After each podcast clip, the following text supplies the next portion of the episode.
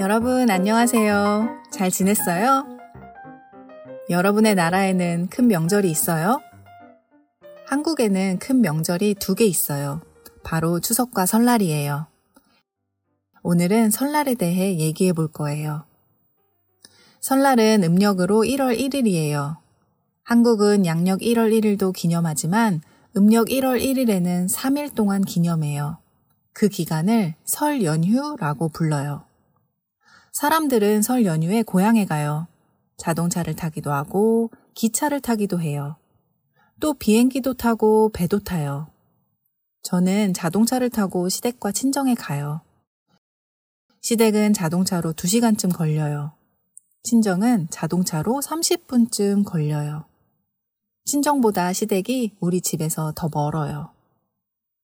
보통 설에는 가족이 한 집에 모두 모여요. 그리고 제사를 지내요. 하지만 요즘에는 다 같이 여행을 가기도 하고 제사를 안 지내는 집도 많아요. 집집마다 달라요. 설에는 맛있는 음식을 많이 먹어요. 특히 떡국은 대표적인 설 음식이에요. 떡국은 가래떡으로 만들어요. 가래떡은 하얗고 길어요. 이것은 장수와 건강을 의미해요. 저는 떡국을 아주 좋아해요. 하지만 떡국은 칼로리가 꽤 높아요. 그래서 많이 먹으면 살이 쪄요. 그리고 설에는 음식을 만들기도 하지만 시장에서 사다 먹기도 해요. 저도 명절에 음식을 만들지만 시장에서 사오기도 해요. 그래서 설 연휴에 시장에 가면 사람들이 많아요. 음식을 사러 오기 때문이에요. 또 설에는 세배를 해요. 세배는 어른들께 새해 인사로 절하는 거예요. 세배한 후에 새해 복 많이 받으세요 라고 말해요.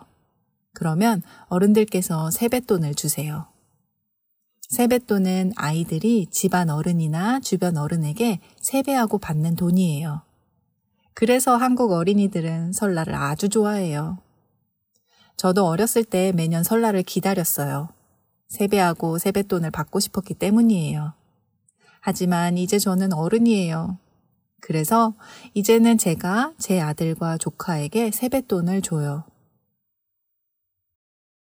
여러분의 나라에는 특별한 명절이 있나요? 여러분 나라의 명절에는 무엇을 먹나요? 세배처럼 특별한 의식이 있나요? 댓글로 남겨주세요. 오늘 팟캐스트를 들어주셔서 감사합니다. 올해 여러분 모두에게 행운이 있길 바랄게요. 여러분, 새해 복 많이 받으세요.